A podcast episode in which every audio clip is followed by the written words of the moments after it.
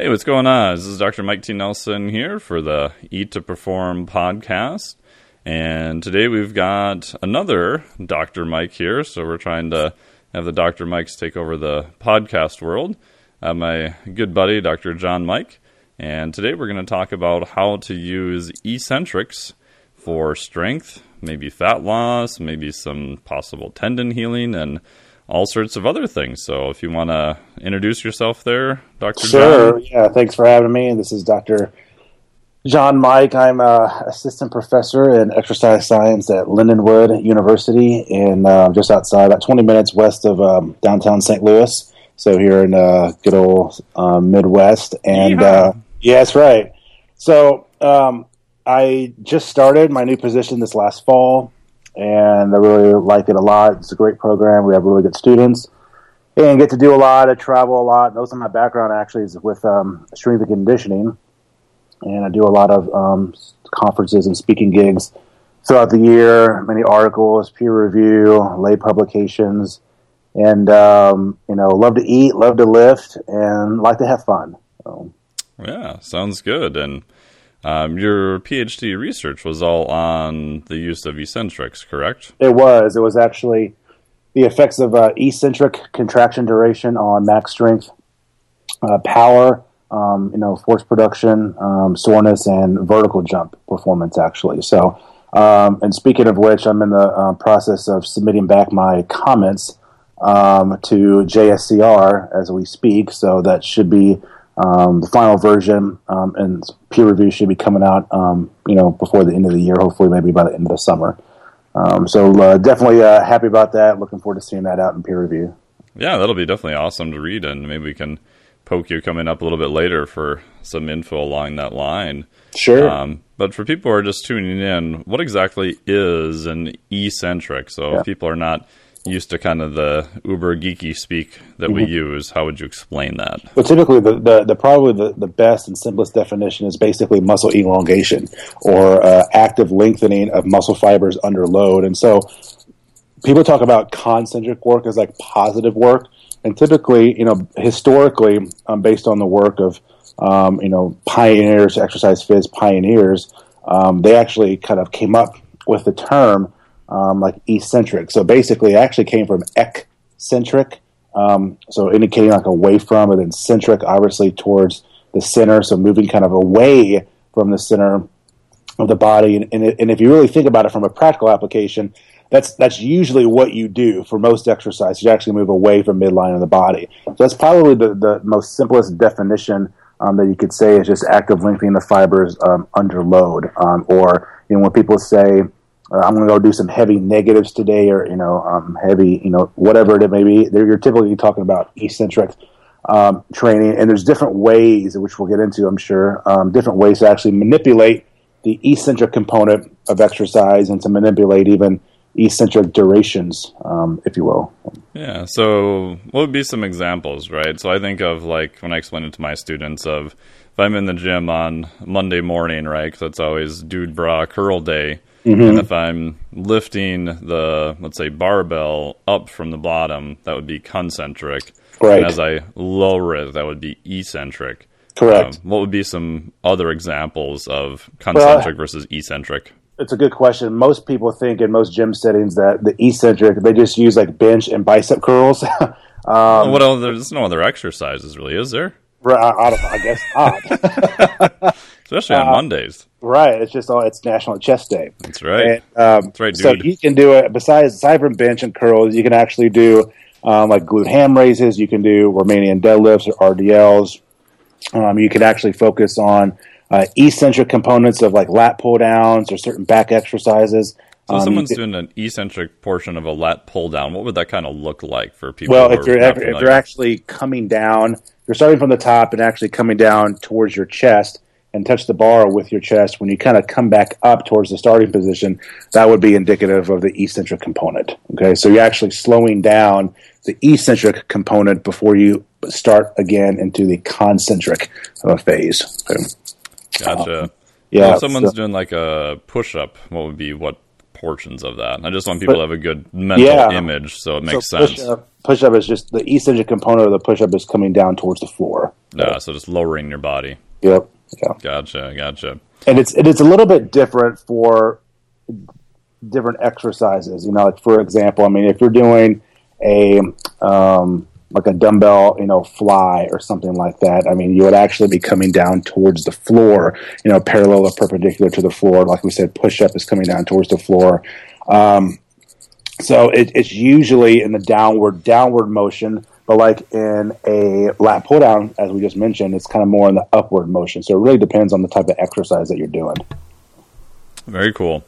And how was what's going on at sort of the if we take a, a little bit of a trip into the muscle fiber itself yeah. um, if you want to explain just what is kind of how the basic contraction works and then what is different about that type of contraction for concentric versus eccentric? And then we'll we'll get into why this stuff actually matters. Yeah for sure. I mean typically when you talk about just basics of muscle contraction you have you know your sarcomere which is just the overall contractile unit of the muscle fiber.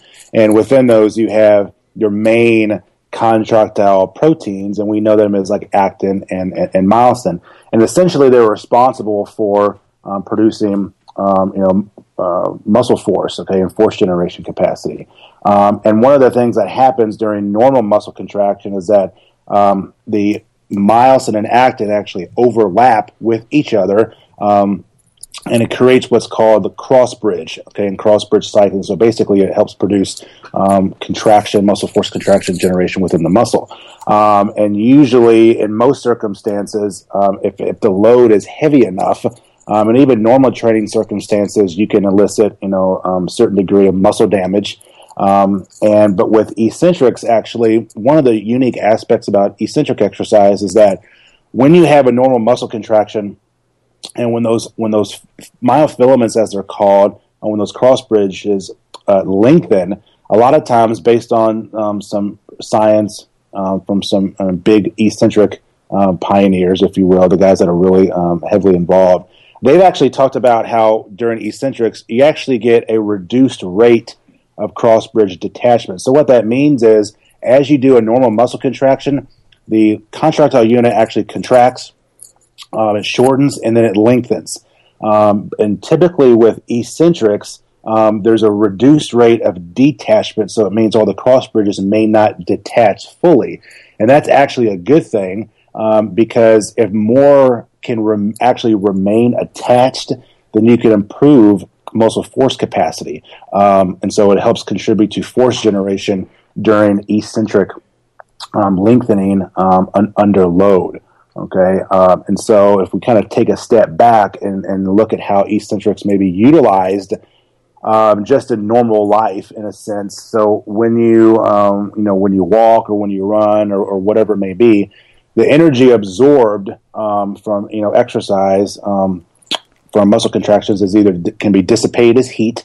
Um, so in this case, the muscles act as a shock absorber or a damper um, that can be um, used or t- energy for temporarily stored. So, so kind of during, like your quadriceps when you're running down hills. Exactly. So like during like an eccentric action, those shock absorbing components of the muscle contribute to energy um, to the forces produced. So, and, and you actually use a lot more eccentric activity than most people think. And, and even in normal gym settings, you do it more than you think, but you kind of do it unconsciously. You're not doing it on, on purpose or, you know, or deliberately. But, you know, any examples of eccentric activity come everywhere from downhill walking or running, um, particularly landing movements and landing mechanics, uh, alpine skiing, um, marathon running, um, jump shots and basketball, sprinting, drop jumps. So all those types of activities involve uh, a fairly large um, eccentric component. Nice. Yeah, I think of the the sliding filament theory as sort of like a, a ratchet like effect, right? So you kind of have to you only have this little bit of distance. This little muscle head fiber can move and then it's got to basically detach and then kind of slide up and reattach and then kind of ratchet it sort of back down again. So it's this constant sort of ratchety kind of movement. And like what you were saying too about eccentric. So if you think about our, our, our dude bra, you know, lowering his bar- barbell curl, that some of those fibers are actually staying attached. Exactly. So they're actually, in essence, helping because the the body, in terms of the load, is trying to basically rip or pull these fibers apart. So the more they're kind of attached a little bit, that kind of helps you resist that sort of lowering. Is that correct? Absolutely, you got it correct. Yeah.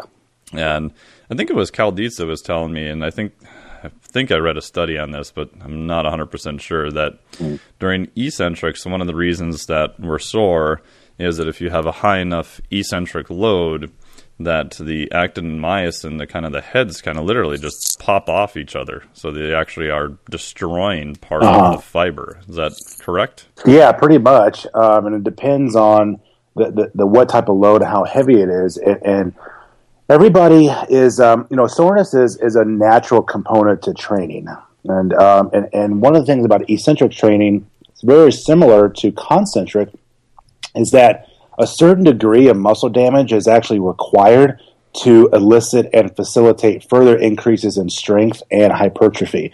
And most people forget about that because typically most people just focus on the concentric, you know, which is fine. But there comes a point in time that you have to focus your efforts on the utilization of, uh, of the eccentric contraction. And you don't have to do it every single day or five days a week you can do it, you know, twice a week and just pick maybe like, you know, a couple of exercises and do those for a short period of time, say, you know, two or three weeks, just to kind of get um, a, different response. Um, and everyone is different in terms of how they actually respond, you know, to muscle damage. And we, and we know from previous science, you know, over the last, you know, couple of decades that uh, muscle damage is usually, you know, kind of peaks 24 to 48 hours post exercise, but you know, depending on the severity of the soreness, I mean, it can last, you know, 72, maybe up to 96 hours.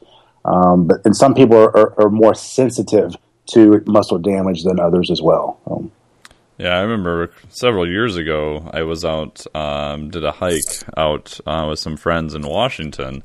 And, you know, just graduated college. I hadn't done a lot of hiking or anything in Minnesota. It was pretty much wintertime at when, when I went out.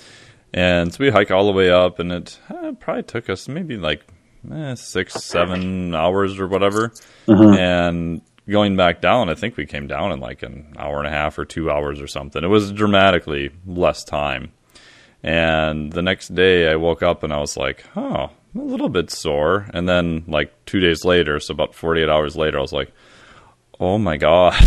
mm-hmm. Right.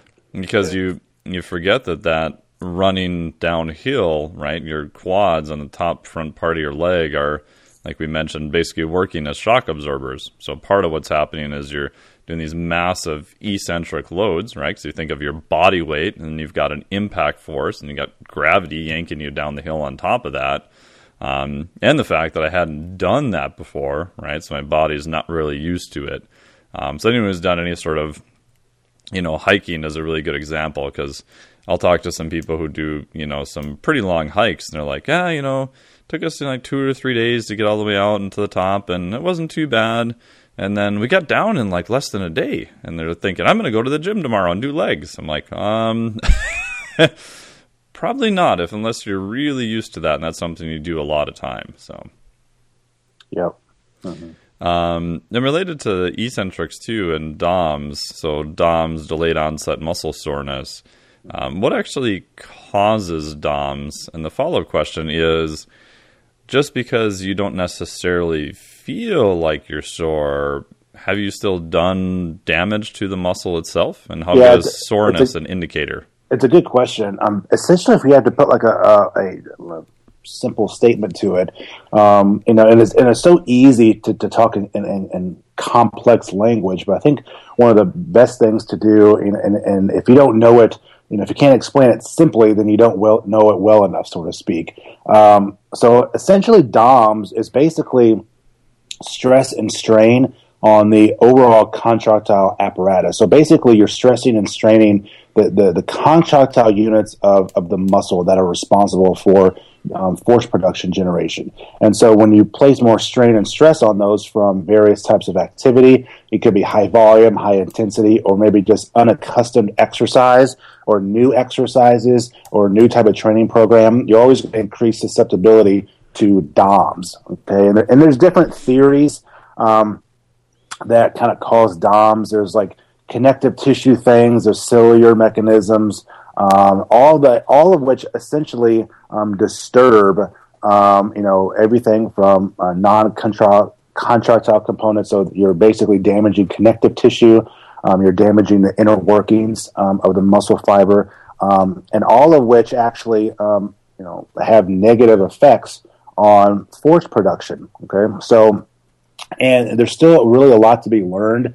Um, you know, these these theories are really good, and and it actually tells us that uh, it, it's kind of exercise induced, uh, but it's certainly um, multifaceted, and there's not one particular thing that actually causes DOMS. Um, and you know, one of the things that is related to both DOMS and then just training and then eccentric activity is a phenomenon called the repeated bout effect or the RBE effect. And essentially, if you would like to engage in eccentric activity, um, say more than one exercise, or if you're going to do an entire workout that's more eccentrically emphasized, I'm say three to five seconds on all exercises. So three to uh, five seconds, kind of in the lowering phase, correct? Yeah, yeah, exactly. Um, you know what you can do is um, kind of eccentrically stimulate the muscles about a week or more prior to you actually doing a, a full body training session that's more eccentrically emphasized. And so, what that's going to do is it's actually going to um, involve adaptation over that time. And so, when you go do your actual eccentric bout or workout, um, then you'll essentially um, be less sore. Um, so, it kind of uh, um, has subsequent effects uh, kind of limits DOMs um, over the subsequent training sessions. And and if you think about it, when most people go um, do a new training session or new exercise or something they haven't done in a really long time or they haven't done um, ever, they typically get really sore. Um, and then if you turn around the next week and do the exact same workout, well, you're not as sore. So over the course of that week, you've you know you've adapted and gained a lot of benefits neuromuscularly um, which has allowed you to limit DOMs, um, and you can actually enhance the training process. Uh, yeah, I've used that with uh, clients actually. If I know they're going to do some new activity, say for example hiking or something like that, and they don't necessarily have a bunch of time to specifically prepare for that, which obviously is going to be much better. Um, but I'll tell them like for hiking, right? If you can even maybe only have access to, oh my gosh, a leg extension machine or hip sled or whatever you know, try just doing some eccentric um, accentuated, right? So maybe if you're using a leg extension, you know, it takes you whatever time to get to the top, and then take, like you said, three to five seconds to lower it. Um, there's probably better ways you could go about doing it, but if someone just only has access to a gym and they're not, you know, really good with a lot of compound exercises, it's probably better than nothing, right? I mean, at least you're trying to get a little bit of eccentric stress that'll hopefully kind of carry over to the event they're doing themselves. Mm-hmm. So, absolutely. Yeah, the other part I realized that too is uh, several years ago I went and did some uh, sprint training in Arizona, and I luckily thought far enough ahead of time to practice a little bit.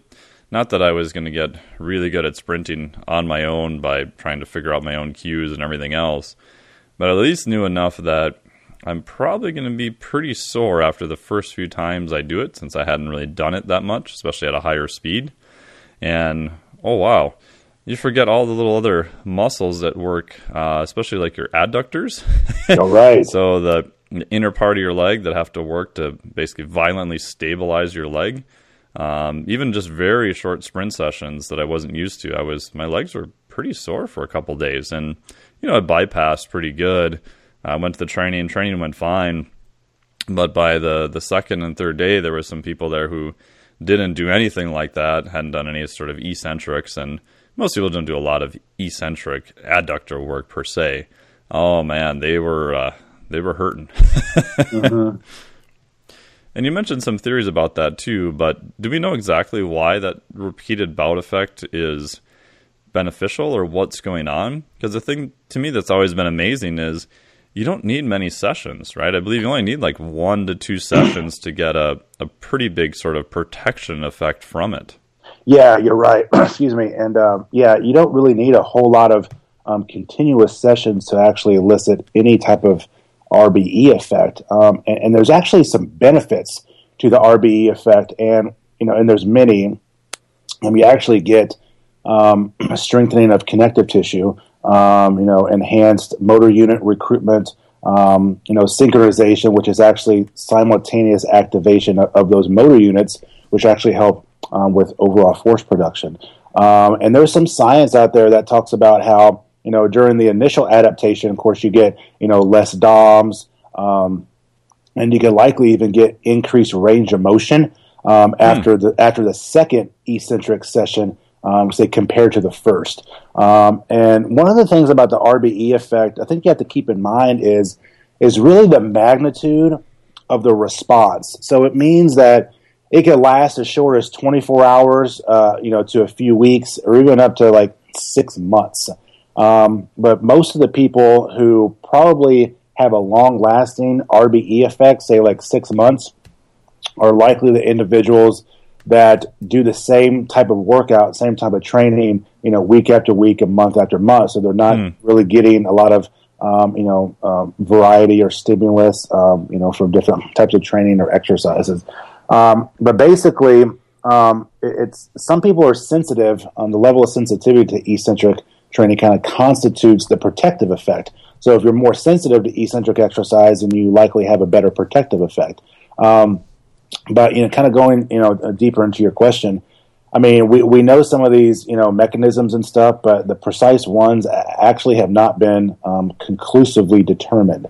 Um, so we know that there's different theories and connective tissue and cellular stuff going on in adaptation, uh, but as to what's the direct um, kind of link, if you will, to the repeated bout effect and actually getting less sore, we're not really sure at this point. Oh, very interesting. And one sort of wacky thing I've done, I do all sorts of wacky experiments, is that so when I travel a lot or when I fly, I try to you know get up and move around as best I can. But for longer flights, that's you know it can be kind of difficult. And one thing I've done for almost a couple of years now, and it's purely entirely anecdotal, I've never seen any research on this, is I'll try to make my hamstrings and even glutes a little bit sore. Mm-hmm. And maybe it's just how I feel because I'm sort of reminded that they're working, or who knows. Um, but my hips don't get nearly that stiff at all, like on a super long, like six, seven hour flight. Um, I have no idea why that is. um, but that's one thing I've done. And related to DOMs too, for people who are listening to this, who are we have some trainers and coaches that listen to this because it's part of the ETP uh, certification. And one thing, if you have a female client, if you can make their abs and their glutes sore but not debilitate them, you still want them to walk and to function. Um, that was really good for them to sign up. I don't know. Another part too I've realized is that you can use the reverse. That if you've got some clients that are just like, oh, just you know, beat the crap out of me, I don't care, and you're looking at them walk and their movement patterns, you're like, oh, geez, you you need some uh, little movement quality there. Um, you can use concentric only stuff like simple exercises. Like I've used a lot of battling ropes, uh, car pushes. Um, sled drags, especially a sled drag in reverse. Yep. Oh man, that stuff is just brutally hard. And the nice thing about it is that it's mostly concentric type work, so they won't be too massively sore because you don't want them to debilitate them. But it feels really hard, and it's pretty hard to screw up the form on that too. You know, mm. if you're not doing it right and you're not at the right angles, nothing happens. Um, so I just wondered if you have any thoughts on any of those. Uh, yeah, I mean, I think um, you know, and I get these questions a lot with eccentric activity, and um, in terms of like coaching, especially if you're dealing with sports teams, is to actually limit eccentric activity during the in season play, yeah. um, just so you can limit, you know, DOMs. You can focus on more concentric and power and, and, and you know bar speed or velocity, um, and you can utilize more concentric activity. Um, so I would actually do that more in, in the in season, kind of limit DOMs, or excuse me, limit eccentrics in in season. um, and kind of put it more in, in the off season.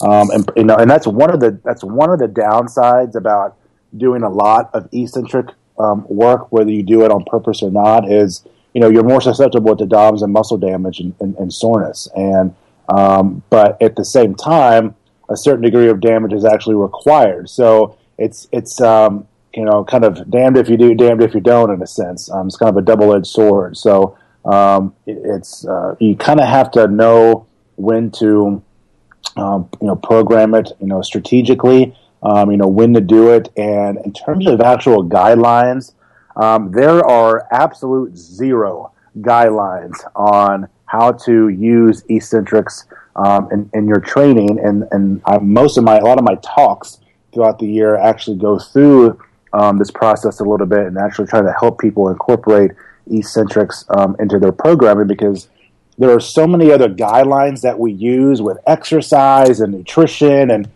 clinical things. And um, I'm actually in the early stages of trying to create um, eccentric training guidelines um, that could be, uh, you know, eventually used um, across the board or, you know, in textbooks or, you know, clinical practice type of thing. So. Nice. Yeah, I know that we'll, we'll definitely get into that because I know my buddy, uh, Coach Cal Dietz at the University of Minnesota, have used what he calls the triphasic method. Yep. Right. So for people who are not familiar, in essence, all muscle contraction, like we were just talking about, has sort of a triphasic movement. So if you think of like a squat, you unrack the weight, you lower it, right? So you're lowering, you're actually doing the eccentric component first and then there's a very small pause at the bottom, and then you do the concentric, so you come back up. So what he's done for quite a while now, and there's a book on it, and I'm helping him with the other book, is divide that into the three components. So you have an eccentric, you've got an isometric at the bottom or pause, and you've got your concentric. So he'll do things where he'll take about like a two week period, let's say on the back squat, and then have his athletes do very much an accentuated eccentric. So take maybe three to five or longer seconds to get all the way down to the bottom. Pause for a second, come back up as fast as you can. So you're taking that period of time to emphasize eccentric. And you'll have like a two week block, which is more just working on the pause at the bottom. So you may have a nice long pause, which we know gets rid of a lot of momentum and any stored energy in the, the fibers and connective tissue. And then just maybe a week or two weeks working on concentric. Um, what are your thoughts about that as a way to divide up maybe work of focusing only on eccentric for a portion of time?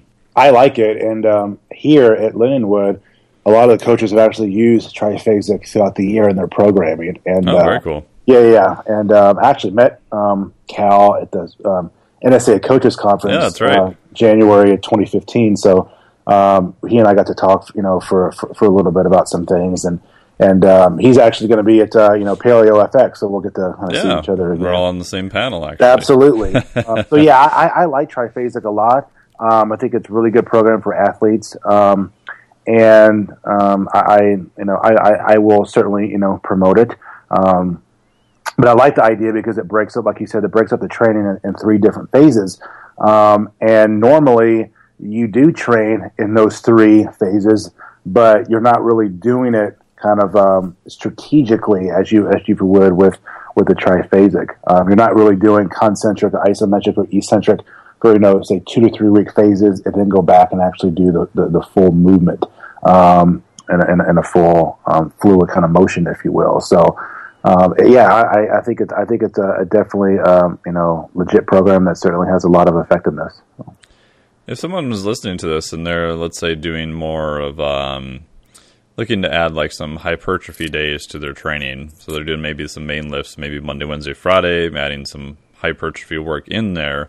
Uh, how would you add eccentrics to that, and would they be useful? Um, how would I add eccentrics, and would they be useful? So the short mostly answer for is, hypertrophy. Yeah, for hypertrophy, yeah, um, it's most definitely useful. There's a there's a ton of science that actually indicates eccentric training um, is very beneficial for strength and hypertrophy. And there's actually several different techniques that you can actually use, um, eccentric training techniques. And um, I actually talked about this a little bit more in detail in my peer review um, article for Strength and Conditioning Journal um, that actually came out last year. Um, and one of those techniques is called a 2 1 technique.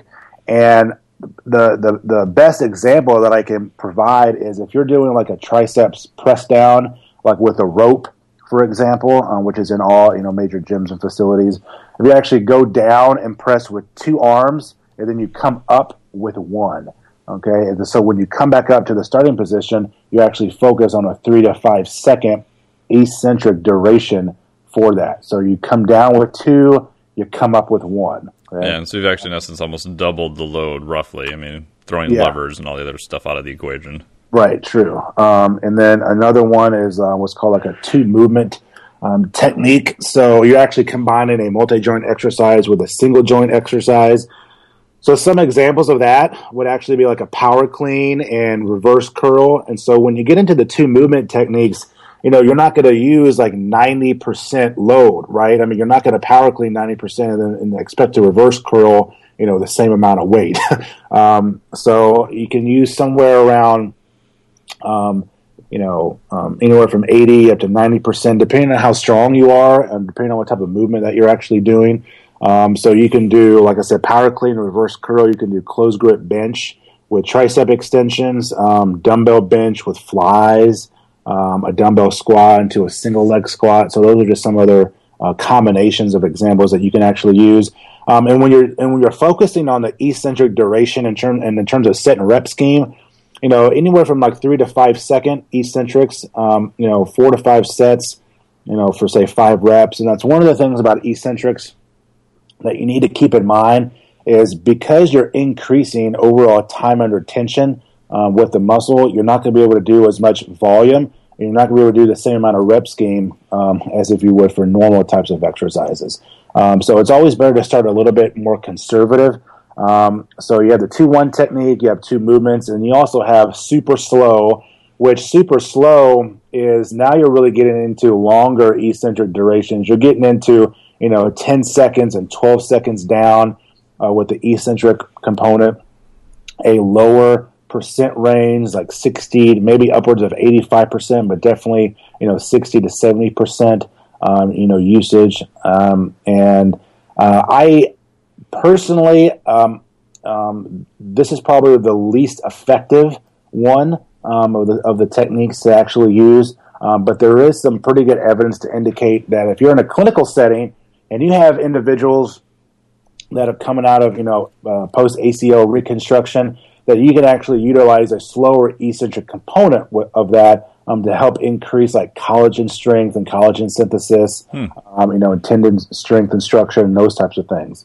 Um, so in terms of its transferability, the super slow, the overall transferability to more um, explosive power and speed for sports performance um, the, the transferability is actually pretty low. Um, um, and so, so going back, you have the two one technique, two movements, super slow. Then the last one is um, negative, or what's called super max. So in this one, you're actually doing, say, you're doing a bench press, and you're doing uh, uh, over and above 100% 1RM. So you're doing 105% 1RM. You actually go all the way up to 125 or 130% 1RM. Um, so this is one that's pretty effective. Um, still utilizing say three to five seconds on the eccentric. Um, one of the downsides to the super max technique is you definitely need a couple of spotters um, on hand. Um, so although effective, although this technique is effective, um, you know it, it, it, has some issues with you know practicality. Um, especially if you're in a team setting and you need a couple of spotters, you know, and you're for, for pressed for time, you may not have time to do the super max technique, you know, um, you know, fairly regularly. So, um, you know, you can do the two one, you can do two movements. I mean, all all these techniques are effective, um, but it, it's all about context and how you're actually using it. Yeah, and for the bench press, I know you can find like sometimes the old school weight releasers, right? Yep. So for people who haven't seen them, it's this little hook that comes up to the bar and it's got a weight on the bottom you put on there. So as you're lowering it, and obviously you want to do this in a cage and have somebody there, all that kind of safety stuff, which is definitely what you want to do. At the bottom of the movement, then the weight taps on the floor and it kind of rocks back, so it allows you to have a higher amount of weight on the eccentric and then go right into a more moderately weighted concentric movement too, which is kind of cool. I remember Christian Thibaudeau talking about that in his was it the Black Book of Secrets like years ago. Yeah, so. yeah, he's got some interesting stuff. Oh. Yeah, yeah, and a couple of the ones like I think the ones you mentioned I think are really good, and ones I've used personally over the years are just a simple chin up with a, a longer eccentric component. Mm-hmm. And then I've used uh, for like hamstrings, as much as it's kind of weird, um, the hamstring curls, right? So two legs up, one leg yep. down. Absolutely. And I'm actually going back to start doing that again now because I've realized my left hamstring is way weaker than my right. Yeah, so and you could actually um, kind of do like maybe an advanced version of that if you actually have Valslides, which oh, those sure. are yeah, I mean, if you don't, if people don't furniture know what movers. those are, yeah, they're just basically like furniture sliders. Um, you can actually do supine um, eccentric um, leg curls with that. Um, so those so, are hard. Yeah, they are hard. Um, you know, I mean, if you're used to doing, you know, say eight, ten, up to twelve reps with, you know, leg curls or glute hams, I mean, you can try the Valslides, and um, even six reps is, is, is, is fairly very challenging. so there, there's multiple ways to actually manipulate exercises and eccentric um, components um, of, training.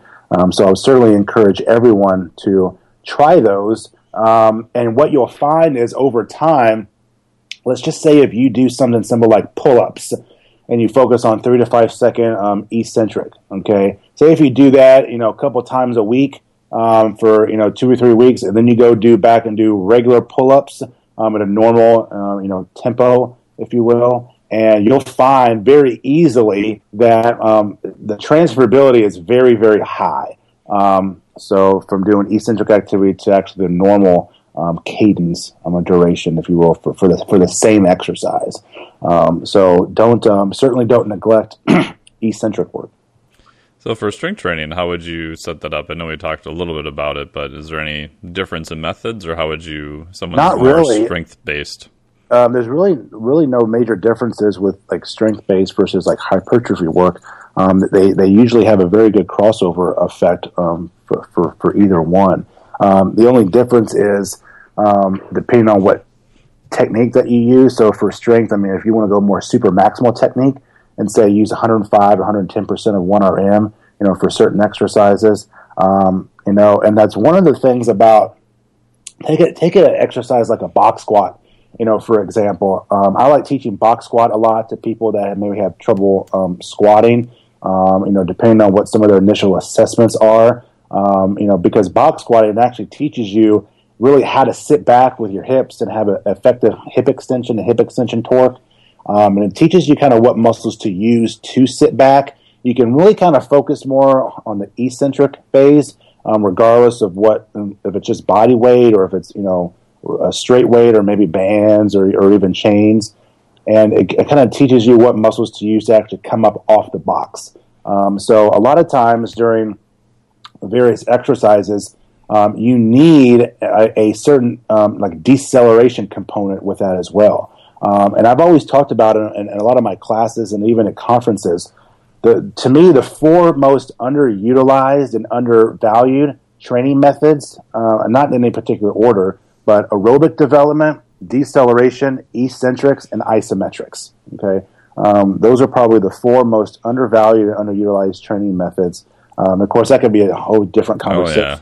But you know, eccentrics and deceleration are directly linked with one another. Most injuries happen um, in the deceleration phase, you know, and, and multiple change of direction. Um, and and I would suspect that a lot of injuries that happen in that um, you know deceleration component when they lack a lot of eccentric strength. Um, so um, that's just kind of uh, a theory that I have based off the science, and then based off you know people that I've um, seen and worked with, and and and, and, and you know, my experience. Yeah, no, that's awesome. I know Kyle just sent me a study recently that had. Uh, I don't remember if it was football players or what the group was, but they had them do some eccentric based work and found that it uh, increased their ability to do change of direction. Yeah. Right. Because a huge if I'm if I'm doing let's say laterally, I'm going left, and all of a sudden I need to go right. Obviously, I have to decelerate all the momentum and everything going left first have that come to literally a split second stop and then go back the other way, right? Which gets into plyometrics and everything else too. Um, you had talked about injury reduction, and that's one thing I've thought a lot about too. I do a lot of kiteboarding and stuff like that, so I'm trying to think of, you know, some things I can do in the gym to possibly reduce the risk of my appendages getting violently ripped in weird orientations if I screw up. Mm-hmm. Um, so, do you think that eccentrics could reduce the risk of injury? So, in essence, it's giving your body greater strength to have the appendage not go so far back. So, I think it's yeah. something like if I fell with my arm out, right? If my arm's never been to that sort of out extended position, I'm probably going to have some issue. Now, if I have a higher eccentric strength, so I can take that range of motion and I can try to reduce or absorb as much of that force into my tissue without it breaking, in theory, I should be a little bit more injury resistant, again, depending upon the forces involved. Yeah, I agree. I, I think um, the, the utilization of eccentric activity certainly can, um, from experience and from the science, can help reduce um, injury risk um, in, in pretty much all sports because um, I don't. I'm not really sure if there's a sport out there that doesn't have some type of eccentric component to it. You know, um, maybe um, curling in the Olympics, something like that. You know, maybe something like that doesn't have much of an eccentric activity. But um, you know, one of the things I think is important is to discuss is um, the the successful um, aspect of eccentrics in the clinical setting. And a lot of people work with clinical uh, patients, right? Um, and you know, particularly if they're ACL replacements or knee um, arthroplasties, tendinopathy, sure. tendinopathies, and even like osteopenia. And um, so, eccentric is very, very effective, um, and that's something that's an area that is not discussed as much compared to just say like the strength and conditioning world or just you know normal day to day training. Um, and you know, one of the things about um, eccentrics in clinical populations is um, it, it's it's recommended for, like I said, elderly um, in terms of increasing muscle strength and power, while they decrease their risk of uh, falls and potential um, fracture risk. And so, if you think about the aging population, you know you actually lose strength as you get older. You lose fast twitch muscle fibers first. Um, and one of the key aspects of eccentrics, and this is kind of goes back to force production, is you actually have the reversal of the size principle. And, and for those that may not know what size principle is, it's basically a normal training. Um, you start out with lighter loads, you recruit, you know, slower twitch fibers first, um, lower threshold motor units, and as the load gets heavier and heavier, you're required to um, elicit more fast twitch or higher threshold motor units to actually get um, produce more force. So with eccentric activity, you can actually have a reversal of that. You can actually recruit fast twitch fibers first um, in the loading scheme um, to actually get that, that the higher load.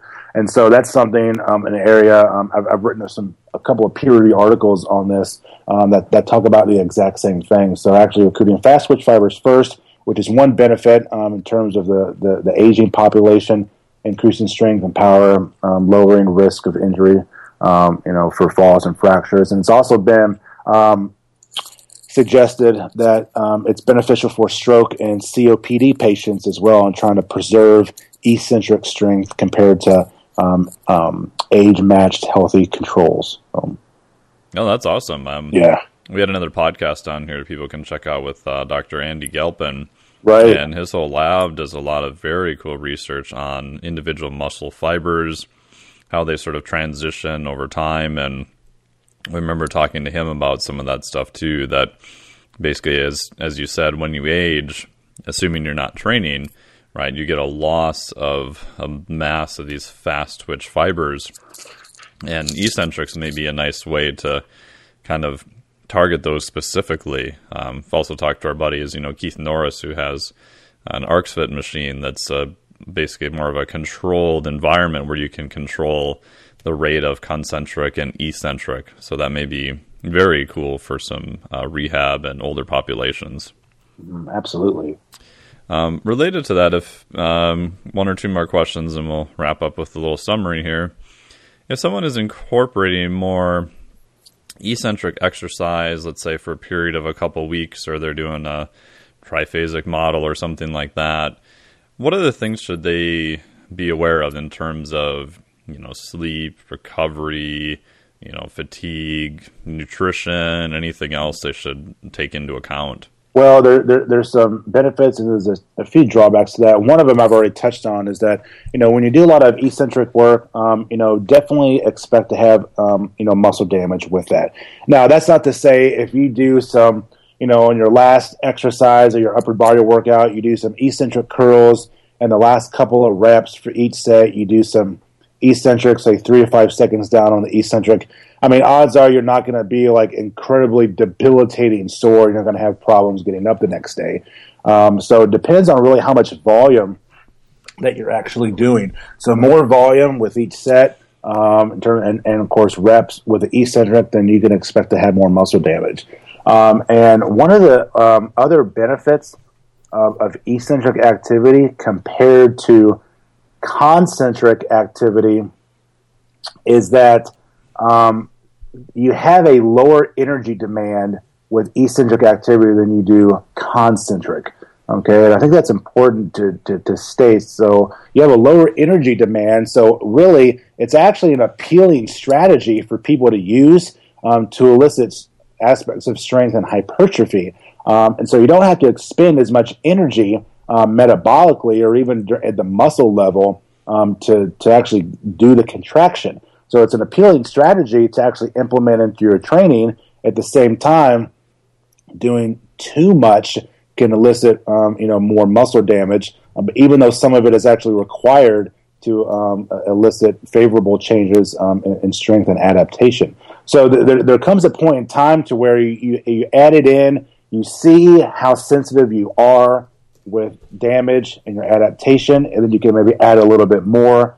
Um, you know, as, as, time goes on, to kind of um, you know intersperse it, you know, through training. Um, so um, those are the those are some kind of good benefits and, and some risks, if you will. Oh, very cool. Um, one thing I've talked to Cal and I've talked a lot about this for I don't know quite a while. Do you think there's any immune sort of implications of a lot of eccentric training? Just in, in thought of, you know, let's say you're really kind of, you know, you've done it for a while and you're kind of, you know, pushing the envelope. So just thinking out loud, you've got more basically disruption to actin and myosin. You've got disruption to the other fibers and structure in there. And the immune system has to kind of go in and sort of clean house and repair all the crap you've basically damaged. Um, any thoughts on that? That's a great question, and I've seen a few articles on um, immune response with eccentrics, but on the whole, there's really not a lot out there. Yeah, I haven't um, been able to find much, so that's, yeah, i mean, you. I don't, I don't even think there's. I mean, there's probably not even a half a dozen, um, you know, studies on eccentrics and, and, immune response. And typically, when you talk about more immune response with training, now you're kind of getting into more like you know overreaching and overtraining sure. response um, and you know volume and, and, and intensity based types of things. So um, I, I, mean, if, if if you're just I mean, it's it's pretty safe to say from the science is that if you're just crushing it all the time in the gym, or if you're competing, you know, regularly, you know, or and, and you know, several times a year, then you know your immune response um, is pretty um, shot um, in terms of trying to um, maintain you know any respectable normal function of, of, of, of physiology. Um, in terms of how it affects eccentric activity, you know, I'm not really sure to be honest because there's, there's really not much on it. uh, yeah, I haven't been able to find much of anything on it either because it's like you mentioned, it's very interesting that when you're acutely doing the exercise of eccentrics, as you mentioned, it's actually more easy from a pure energetic standpoint because you are sort of harnessing more of the connective tissue and other things. But I've wondered about after the fact, so after you leave the, the gym, how much of that is, you know, related to, you know, Lonnie's talked a little bit about there's a small bump in maybe metabolic rate because of the healing and mm. the tissue response and that type of thing too. Yeah, but and um, there's, um, there's only there's really only little one literature on it. Yeah, not on yeah on the mean stuff. Yeah, but and there's really metabolically speaking, there's really only one study that's ever really talked about uh, like metabolism with eccentrics, and they actually found that like doing a whole body workout, that every exercise is like um, three to five seconds on the eccentric, uh, elevated resting energy expenditure nine percent post workout, um, and, and, it lasted up to seventy two hours. However, um, it, it's likely caused by the recovery and repair factors that's associated with DOMS. Right. Um, and the energy costs related to protein synthesis, which is very expensive, um, you know, metabolically. So, you know, don't think, well, I'm going to do a full body workout and, you know, I'm going to increase my resting energy expenditure, you know, for, for three days. Um, that doesn't necessarily, um, not a direct correlation, if you will. Uh, so I, I can't go to the gym and crush myself on uh, eccentrics on the dude bra bench press curl day and then eat four Cinnabons and be okay? Uh, I don't know. Maybe maybe a one maybe one or two Cinnabons. One Cinnabons, you're okay. Once you pass the two threshold Cinnabon limit, then it all it just all goes to hell at that point. So, and last question you touched on a little bit um, related to injuries, right? So if anyone's been lifting any period of time, they get kind of these what I call sort of niggly type injuries, especially elbows seem to take a beating, wrists, you know, smaller structures, sometimes the knee, patellar tendon. Um, so you can have like a tendinosis, which is actually a change to the collagen and the fibers itself, or a tendonitis, which is more of an inflammation related, although most physicians just call everything tendonitis. Um, right. I've actually used eccentrics with, I've had uh, tendinosis in both elbows in the past. And while I, I don't recommend this experiment at all, I, I had it in my knees too, in patellar tendon. So the tendon that goes over your kneecap in essence. And it worked pretty good on the elbows. So I went to the gym and just started doing super heavy uh, eccentric top portions of the squat and basically because I did that much damage in a short period of time, and I did it unfortunately every day. mm-hmm. So I basically gave myself basically tendon issues, and then I tried um, basically lighter load but longer time under the eccentric portion. Yeah, and that actually seemed to help quite a bit. So with my elbows, I mean, it got so bad when I had it for a while that I couldn't take a plate out of the top part of the cupboard and lower it. It would just excruciatingly painful. Um, so what I did was, and I've had some clients do this, and it's worked pretty well too, is just do like a reverse plate curl. So grab onto just a, a small plate, and then when you use your other hand to basically raise it to the top, so you're just doing like a reverse curl with it, and then I have them change the orientation of their wrist to make it a little bit less painful. So if their wrist is now, their hand is looking almost more closer to 90 degrees. And then over time, I just play around with the frequency, how long they do it, and then the angle of their wrist. So I want it to be, you know, maybe just a little bit painful, but I don't want it to be very excruciatingly painful. And again, anecdotally, just it, it seems to work quite well within a couple weeks. Um, so, what are your your thoughts on those crazy ideas? Yeah, I mean, I don't really think they're all that crazy. Um, I, well, that's I've good. Some, I'm more sane than I think. it's debatable, uh, right? Uh, I've had some elbow, um, kind of like um, you know, tricep, the left lateral head of my tricep yeah, inflammation over the years, um, and it's kind of escalated over the last like year or so, um, and just from all like the tricep work and the overhead pressing. So what I did, um, you know, and one of my good buddies, you know, Matt Winning, yeah. Uh, you know, help, um, kind of, you know, told me about this stuff. And so the last like, you know, six, seven months, um, I've actually on my upper body days is after I do my, you know, foam rolling for a few minutes and T spine and hip mobility work, um, I'll do a combination of, uh, you know, um, like three or four sets of like 20 to 25 reps, um, for like tricep exercises, whether it's like just press downs or like with a band or maybe with some dumbbells and I'll rotate out different exercises before I actually get to the main movement. If I'm doing some type of dynamic effort work um, or you know heavier overhead press or even like floor press, I'll actually do those and kind of increase work capacity, um, you know, and blood flow, blood flow, and just kind of you know get the joint moving. Um, and therefore, when I get to the heavier like work sets, like it's fine, and I haven't had any problems. Nice. You know, the last like six months or so, and so um, I've been doing that like for um, um upper and even some things for for, for lower body days, um, and it, and it's and it's helped quite a bit. Um, so Um, you know, it, it, and it's just it's a process. You know, I mean, the the day that you think that you know everything is oh, yeah. the day that you're not going to learn anything. so, uh, yeah, and I've realized that too with you know people that I look at who do a lot of you know CrossFit or maybe more Olympic lifting or more very strength powerlifting, even sometimes strongman type stuff. Is that if I see that they start having elbow issues or knee is starting to pain them um, the first thing I do is I just add in some super easy hypertrophy sessions.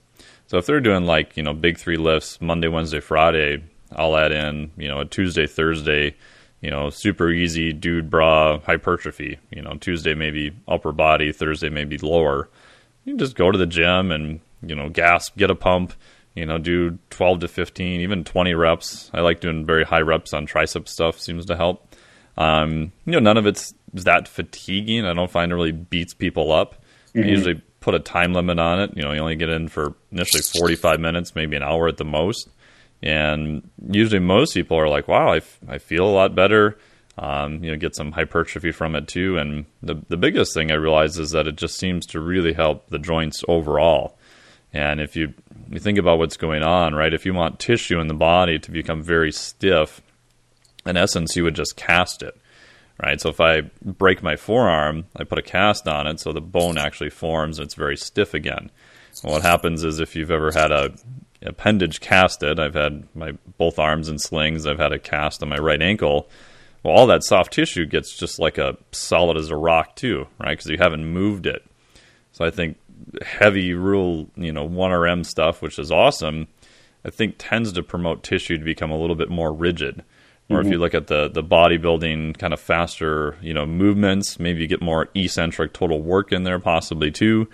You know, that tends to promote the tissue to become a little bit more elastic because you're moving it faster through a range of motion. So, absolutely, yeah. Cool. So, in summary, if people want to uh, incorporate more eccentric type exercise into their plan, what would be kind of your top three action items for them to to do that after listening to all the awesome okay. information here? Uh, just you know, pick pick two to three exercises. Say you know two for upper body, two for lower body, and I mean it could be the same exercise you've been doing for you know however long or recently, and focus on the eccentric. You know, three to five seconds. You know, going down, um, and just see how you feel. You know, with that, and, and see how you respond to aspects of muscle damage, um, and then turn around, do that for say two three weeks and then turn around do the actual same exercise at a normal movement tempo um, and see what the transfer ability is. And I think you'll be surprised. It's it's it's um, it's, it's, pretty high.